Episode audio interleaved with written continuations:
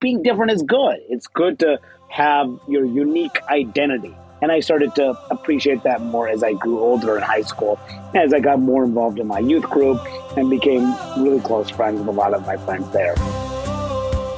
Hello, hello. Welcome to Tuckered Out with me, Ami Tucker.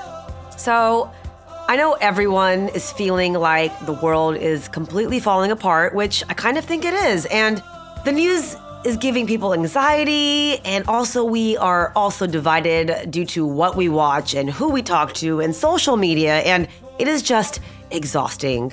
My next guest breaks it all down for me because he actually reports the news every day. Manu Raju is the anchor of Inside Politics Sunday and CNN's chief congressional correspondent, covering Capitol Hill and campaign politics. Raju is a veteran reporter in Washington, having previously served as a top Capitol Hill correspondent at Politico for seven years. Prior to his time there, he reported for the Hill newspaper, Congressional Quarterly, and Inside Washington Publishers. Manu has been a frequent guest on political talk shows on TV and radio and has won numerous awards, including the David Bloom Award for his coverage of the January 6th attack on the US Capitol. And he was actually there. He tells me the whole story. It is completely insane what he went through. I really, really enjoyed talking to him. He has covered so much important news the past eight, nine years at CNN, and it was just an honor to hear his side of things. So I really hope you guys enjoy my interview with Manu Raju. I did my LinkedIn, Wikipedia, YouTube research on you the past few days.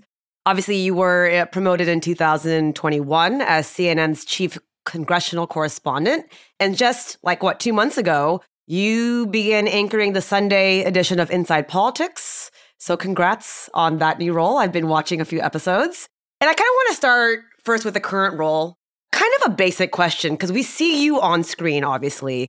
I'm producing my own podcast and hosting it and, trying to do many different roles with this. So, I'm, I'm wondering for you, what is your exact role in developing a story, picking the story? What are you doing behind the scenes? Yeah, a lot. I mean, that's pretty much most of my day is consumed of stuff that you never see on camera. You know, I'll kind of give you a, a, sense of how I begin my day and where I end up. So I'll I wake up with kind of a game plan of like what I want to cover and what I plan to cover. And some of it is pretty clear. Like when there's this no speaker, that's the main story that we're covering that day, and that's going to dominate all of our news coverage. Sometimes it's a little bit less clear. Sometimes in a news cycle like this, we're I cover Capitol Hill. There are several competing storylines, but there are things that we care about that are going to get attention in the network. Which is when aid to Israel, for instance, or expelling George Santos, a resolution that could come to the floor later this week, two central resolutions against two members. So I'll come in knowing that those are the issues that are one that probably break through on television.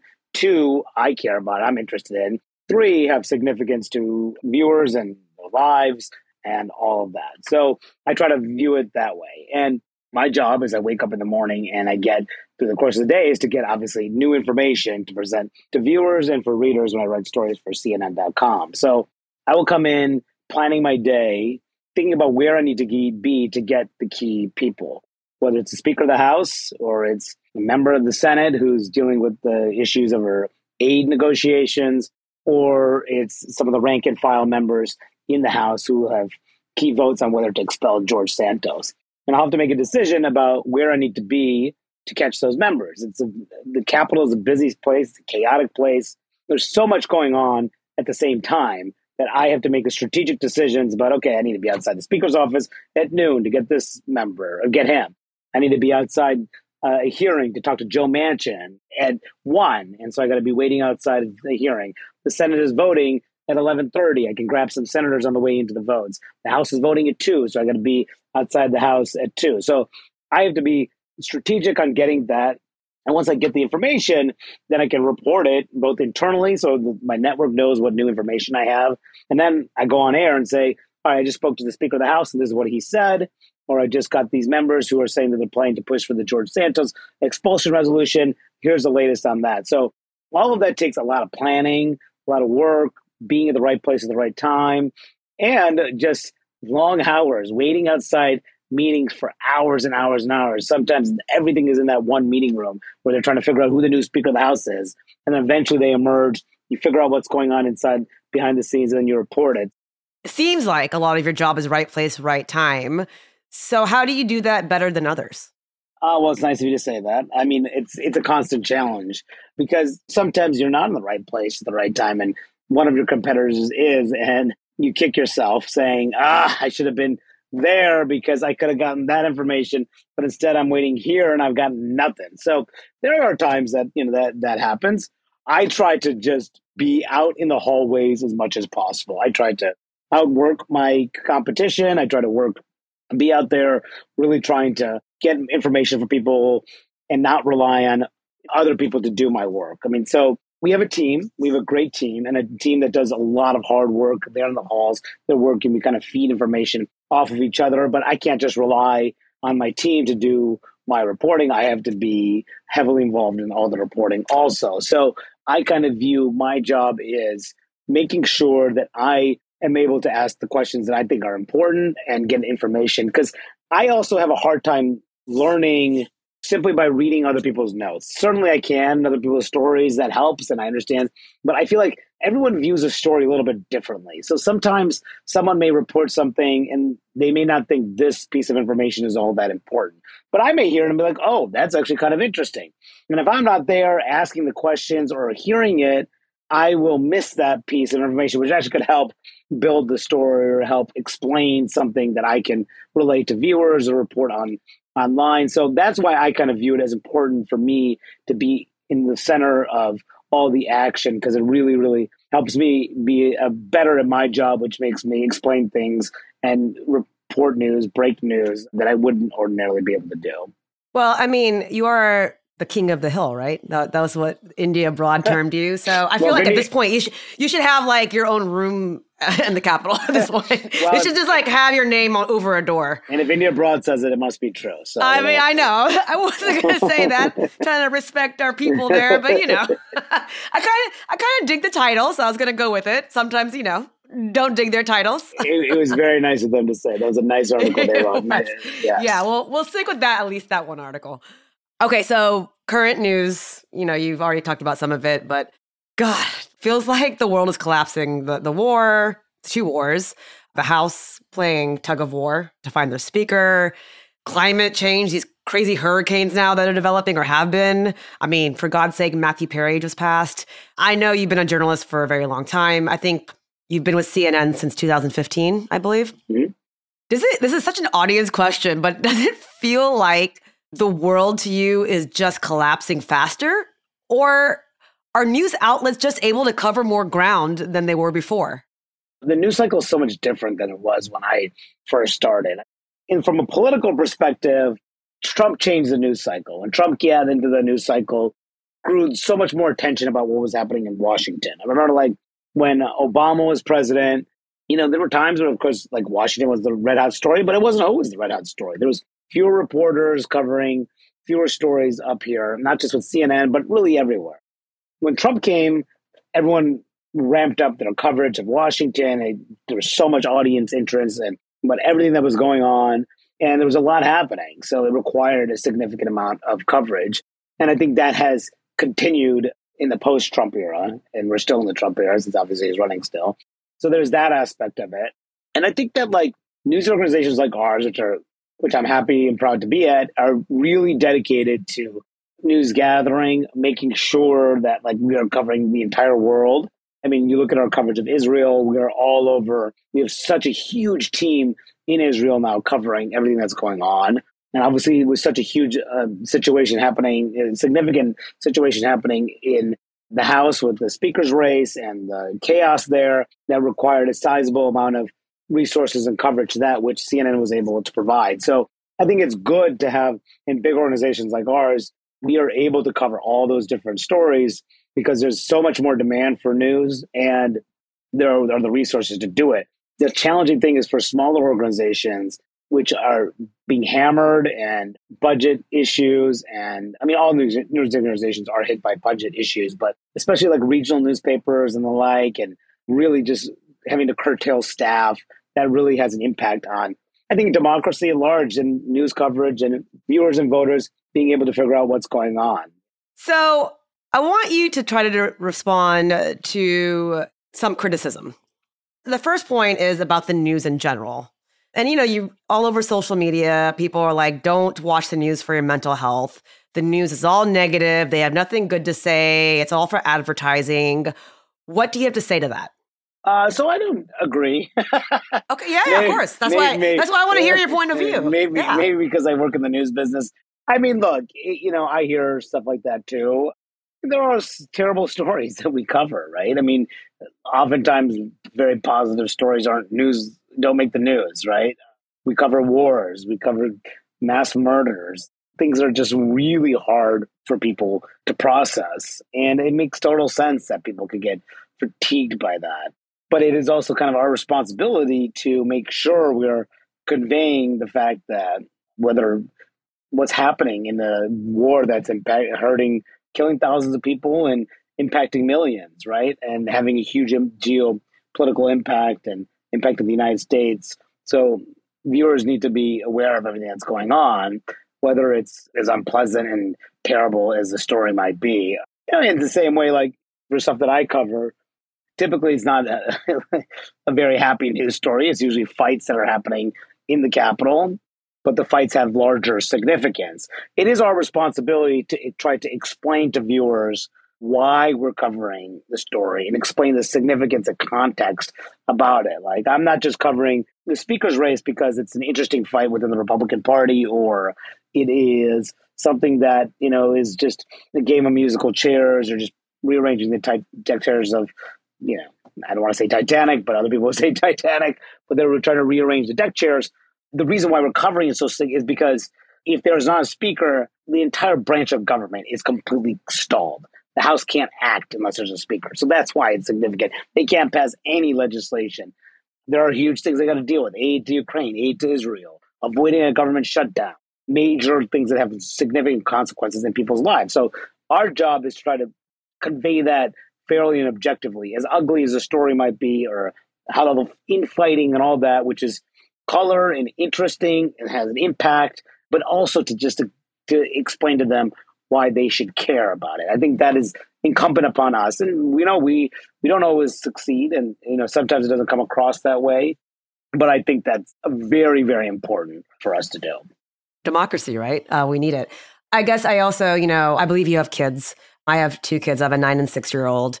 You're in it. You know, you are you are part of the news. And so I'm trying to figure out, especially with my nine year old, how to explain things to her she's aware, she's listening, she's hearing, but I get nervous turning on the news in front of them sometimes. How what do you do? How do you do it? So since I, I CNN is on a lot in my household, yeah. so my my kids who are actually they're around the same age, they're almost eight year old twins. They turn eight next week. Actually, they know the full. They know all the anchors on CNN they Wolf, Jake Tapper, Erin Burnett, you know, so they, they, they know yeah. they know all. I mean, they're part of the family, right? They're part, they're part of, the, the, CNN family. Yeah, exactly. Yeah. It can be hard, uh, especially when like terrible stories like the like the Maine mass shooting are on. I try not to totally expose them when it's a really really difficult story. I will try to maybe you know they're watching it. I may may change the channel. I try to explain to them things about you know why things are bad, and obviously to explain to them this is a terrible story and what happened and how horrible everything is. So, and I think that they get it. Probably because also it's coming from you when your father's explaining to you, you're you're being honest, but not maybe it's not as scary, right? You don't want them to be scared, but you want them to to know what's happening.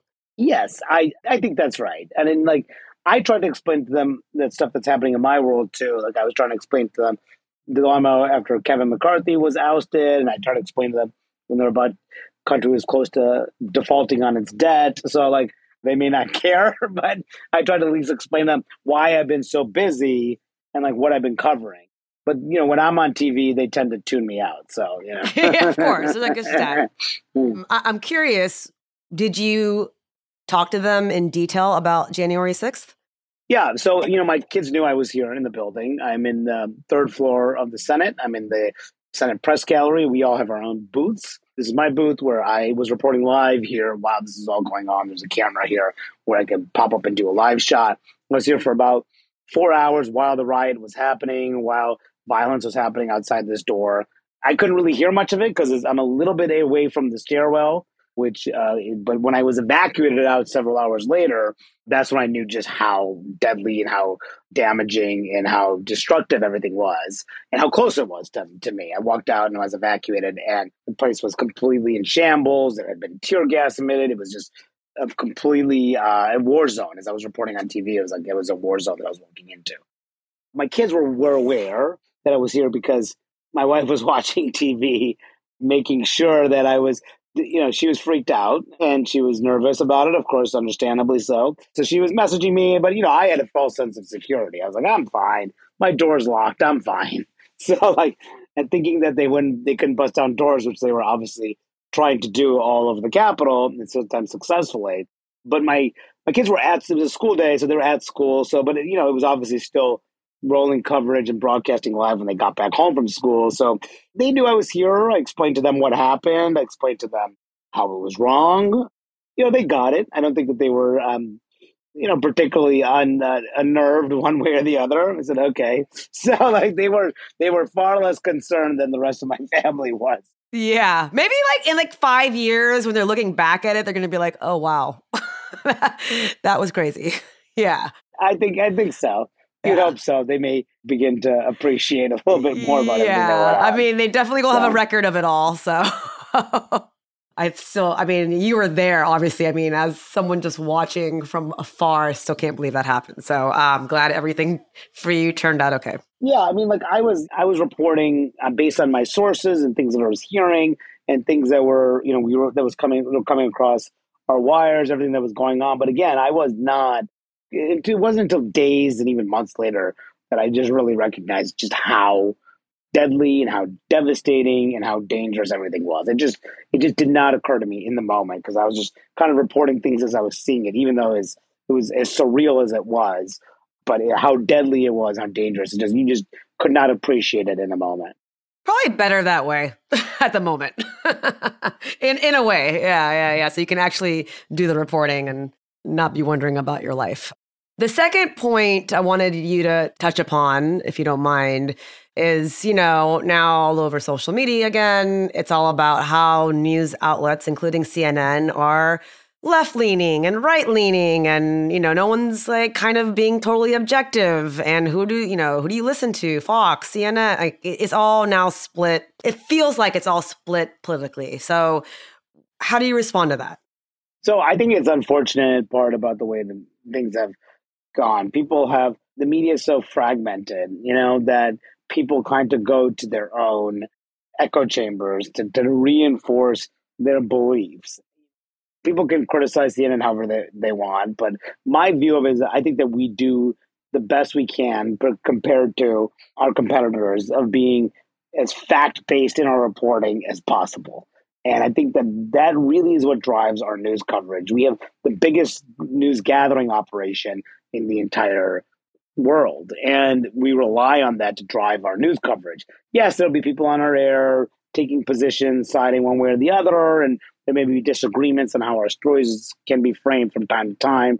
But I can tell you, in just the way that I understand this news organization operates, the goal is to, to present the news, break news, tell viewers and readers information they don't know to help them understand a story and a person, all that, because that's really what we're geared to. There are other outlets, I don't, you can guess who I'm talking about, I won't name names, who have a, come at it with a complete position, an effort to try to spin the news one way or the other to reinforce their political arguments. That is just not the way we do things. It is not, I can tell you and just being central to the news of the news gathering operation here. I mean, our newsroom is basically split between news gathering and show production. That's how we're and so the news gathering side of which I'm a part, and also on show production because I'm an anchor also. But the news production is what drives everything. And our morning conference calls, they our news side explains to the what we're covering on each of our beats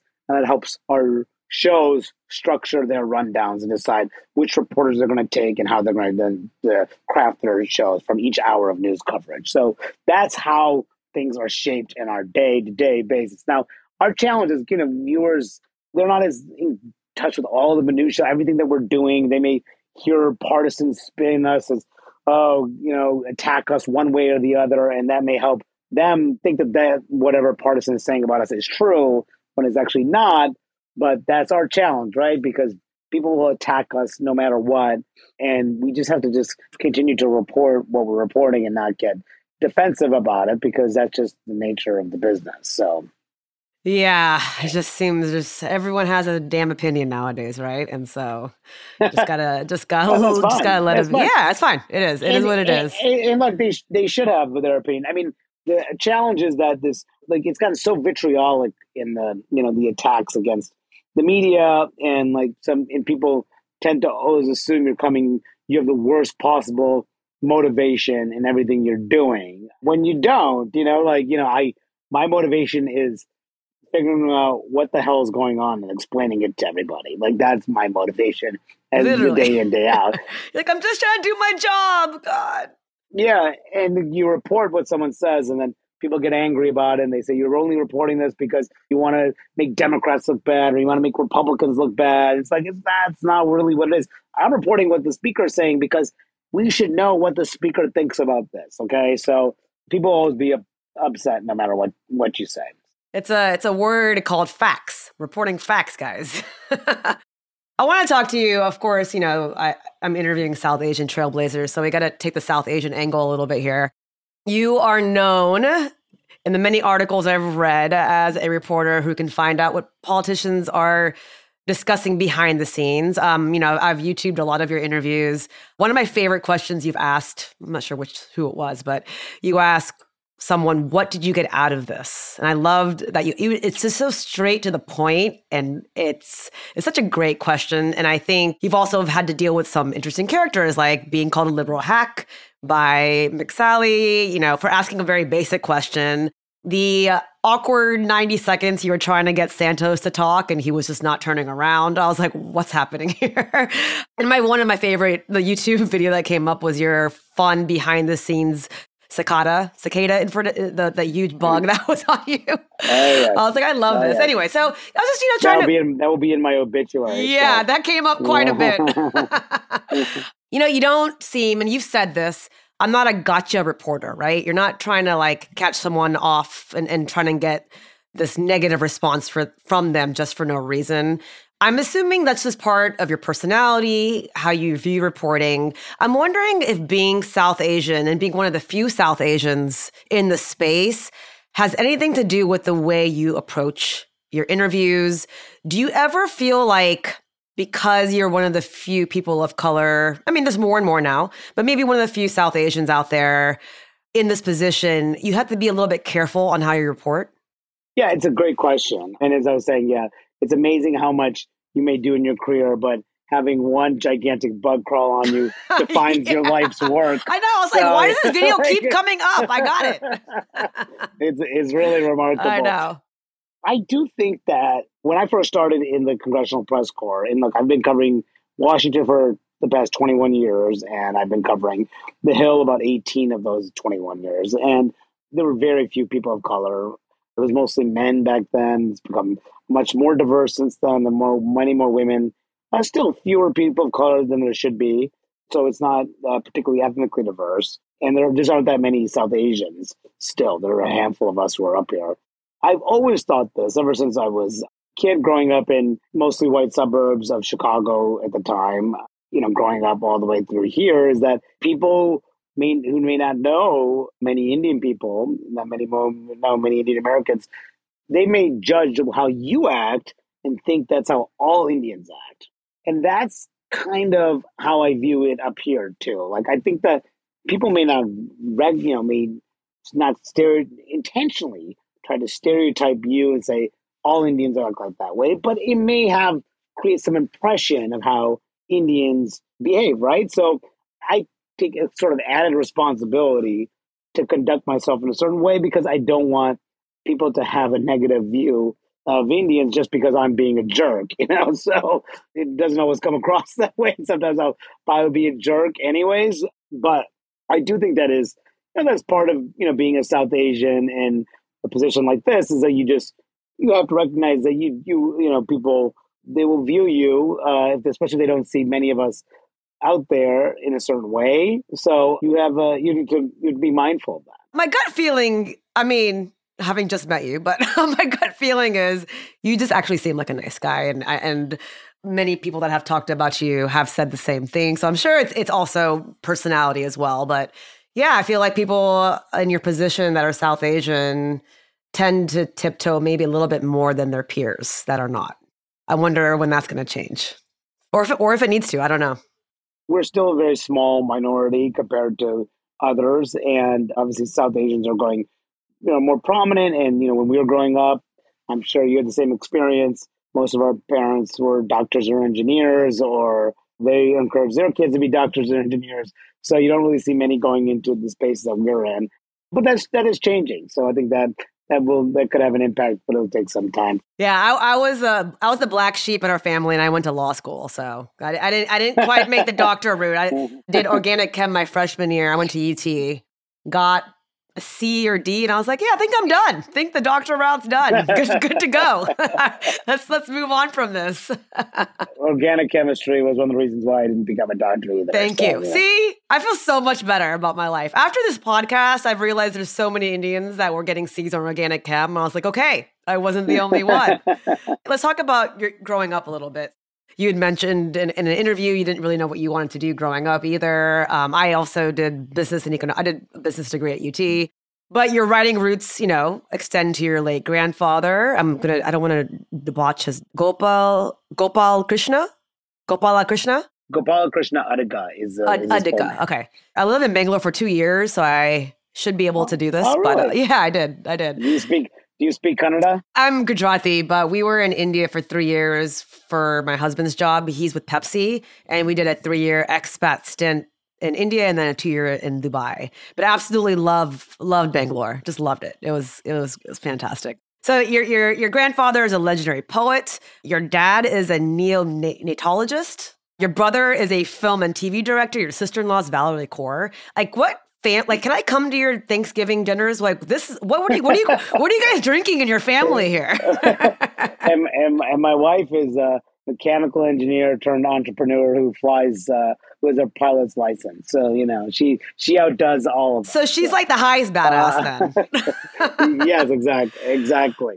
It is a unique family. I appreciate you calling you saying that. But you know, I had a very uh, my childhood was like most uh, Indian kids of our generation. I mean, like I, my parents moved here in the '70s. My dad came here first as a doctor. He was getting his uh, fellowship from Chicago, and later married my mom. My mom moved here. They didn't know anybody.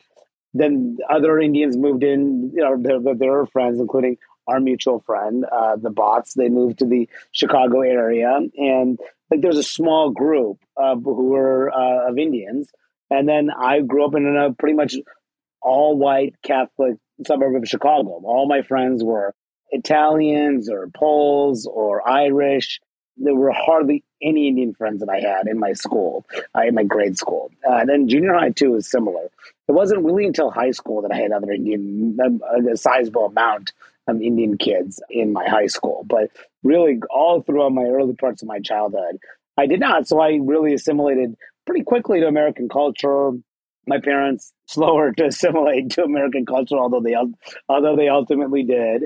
So you know there was always that tension about like it being like one being like you know the only brown kid, South Indian kid, only Hindu, when uh, with a bunch of Catholics, a bunch of white kids who had their own cultures and customs, and I was that I was not a part of although I was a part of all other aspects of American culture. I played sports, I did all that with my friends. So, you know, that is for our generation, that's always a challenge, right? I mean, especially in those times. Now it's so much different, right? Even if you were similar situation, if your parents were immigrating from India now, yes, it's always challenge immigration, immigrating to a new country, always a challenge. And I applaud those who do it. I really applaud my parents for rolling the dice and coming to the US the way they did.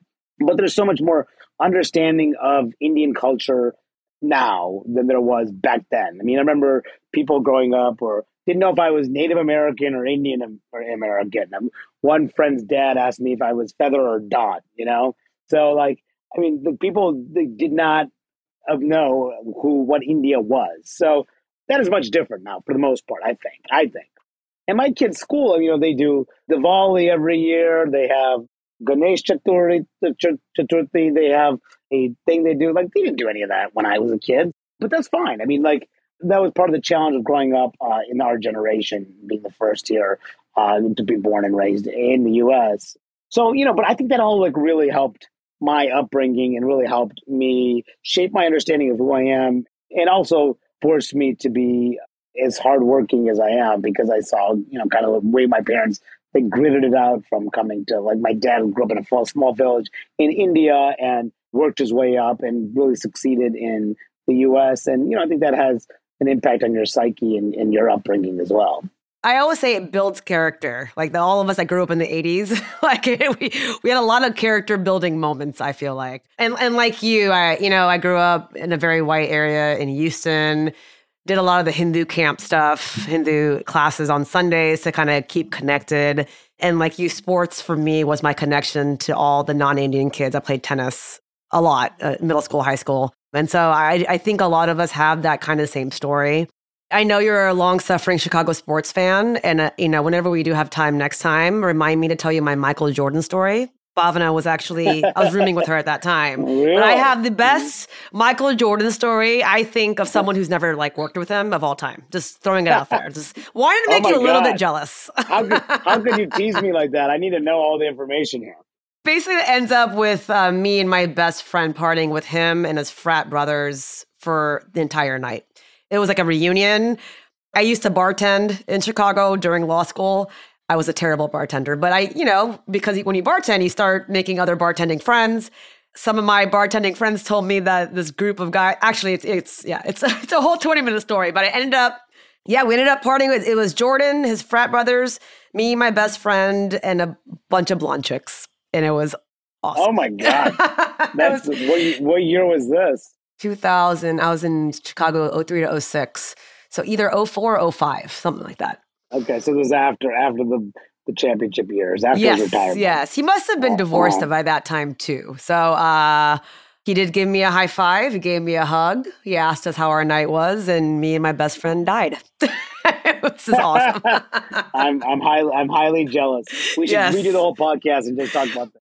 I could. I could do a whole episode with you and just yeah, I just just want to throw it in there just to make you a little jealous.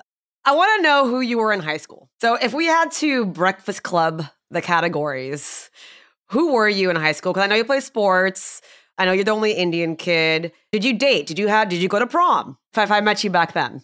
So yeah, I was. I did play sports. I was. I did football. I played basketball. I ran track. So I was.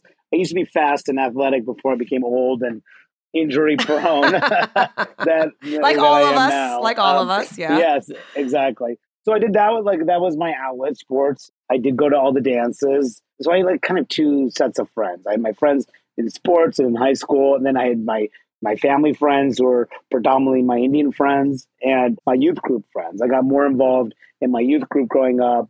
In high school, I eventually, my, my senior year, I was president of our youth group, and we had our annual cultural show that we were heavily involved with. So I grew more I embraced more of my Indian roots and heritage in high school. No question about it. I not nearly as much before then. As I was, you know, as a kid, you're trying to figure out who you are and fit in.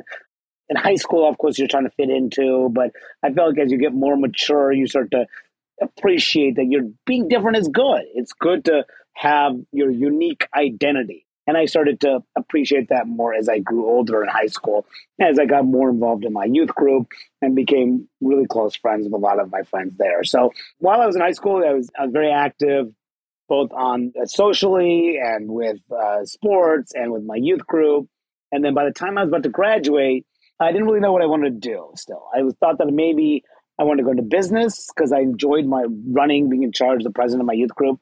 I like, like maybe I like business management. So Wisconsin had a great business management school, business school, an awesome campus. Love Madison, great sports scene. I'm a huge sports fan and a great school. And I was like, you know what? I'm going to go to Wisconsin. I had an amazing four years there. And really, that set the course for my career because I, even though I got my business degree, I started off my freshman year. I wanted an extracurricular. So I decided to write for my student paper, which I'd never done before. And I covered sports. I got more involved covering sports. And then by the time I graduated, I was like, you know what? I, this journalism thing is pretty cool. Maybe I want to be a journalist. So if I had not decided just randomly to write for my student paper, who knows where I'd, I'd have ended up. But that's really why I set my life course from my time in Wisconsin. So it's just amazing those decisions that you make that you may not think is that are significant in your life that set you on a certain trajectory. But here we are. You know what? My my career started at Enron, and I'm here right now. So, oh wow! I, I went from Enron to backup Bollywood dancer for a year to law school. I don't even know. Money, it's a whole yeah. My resume, my resume is like it's a big WTF. Like, what is she doing exactly? The past 14 years, because of my husband's job, we've moved around seven times, and so I've had many, many careers, wow. which is why the podcast started. Because I was like, I need to do something like where I can pick up and go. And so uh, this this has worked out for me now. that works. Yeah. yeah, totally. Okay, we're gonna. I know we're we're almost uh, at the end of time here. I want to do a quick fast round. You obviously are reporting the news. It's it's pretty heavy stuff. What do you do to unplug? What's your guilty pleasure? I love to play golf. I try to enjoy. Is that guilty? Um, uh, and maybe it is. You know, I do enjoy spending time with my kids who are almost eight. Uh, it's really fun. I I coach uh, their their teams, their soccer team, their baseball team when I can, when I when I have time. So I really enjoy all that. I enjoy uh, having drinks with friends and dinner and drinks with friends. I enjoy going on awesome vacations. We went to Italy this year. So, you know, I just I try to live, I try to really have a fun, eventful free time. Such a limited free time I have, I don't want to necessarily just be sitting around. I want to do something fun. I want to have a new experience. And I kind of live by the mantra of work hard, play hard. That's just kind of my mindset. And I just want to like, I work hard at work. I want to have a great time out of work. And whether it's out with friends or out with my kids or yeah, just enjoying time on the golf course, something enjoyable. I was hoping you would tell me you were like obsessed with the Real Housewives or something, but I'll I'll take that answer. I was like, what is what is the dumbest stuff he can watch because he's like reporting on the most intense stuff in the world. So, what is your biggest pet peeve? Laziness, maybe. I mean, I just like in all aspects of of, of life. You know, when people are just intentionally being lazy. That bothers me because I feel like that's just not the way I'm wired. I feel like when someone is lazy, whether it's at work or something like that, it impacts the people who are working hard. So I would say that's that is a pet peeve. All right, I like it. Since you are such a big sports fan, if you could work with, collab with, interview one athlete, who would it be? Michael Jordan. Okay. You know, yeah, you know, there you go. I'll I'll put in a good word for you. I'll let I'll let him know. he was my boyhood idol, and he's still my idol. So you know. I didn't tell you the one part of the story where I slapped him on the ass by accident. Yeah, well, we'll have to talk more. oh my goodness! by wow, accident, I didn't, I didn't know it was him. I swear. And then my best friend was like, "Did you know what you just did?" I was like, "Nope, do not know." These are the things you can do when you're 25 and you're single. It's fine. Oh, wow. Amazing. Okay. If you weren't doing this, your job, current job right now, anything with journalism, what else would you be doing? Uh, the scoreboard operator at Wrigley Field. That's awesome. Wow. You already knew, you already knew that. you know, that's the manual scoreboard where they put the numbers up and you know, it's only one of two manual scoreboards still in all of baseball. I got to tell you, I mean, I've always wanted that job. Although I went on a ballpark tour of Wrigley this summer, and they told me they don't have any ventilation, no ventilation, and no bathrooms up there. So the working conditions might be a little tough, but it would still be fun to go to Wrigley every day. I still think you would do it. Yeah, look, I became a big Cubbies fan when I was living there, and so that would be very, very cool. I mean, I'm still I'm from Houston, so still th- those are my teams, but the Chicago teams are, are right up there. Okay, and this is the last question, and you might laugh at me and tell me heck, heck no. Would you be able to say anything in Kannada? Oh my Can you, god! can you speak? Uh, I could say "Hegidira," which means you Higidira? All right. See, you did it. You did I'm- it. Yeah, yes, exactly. Nina Hesru Yenu, which means what's your name?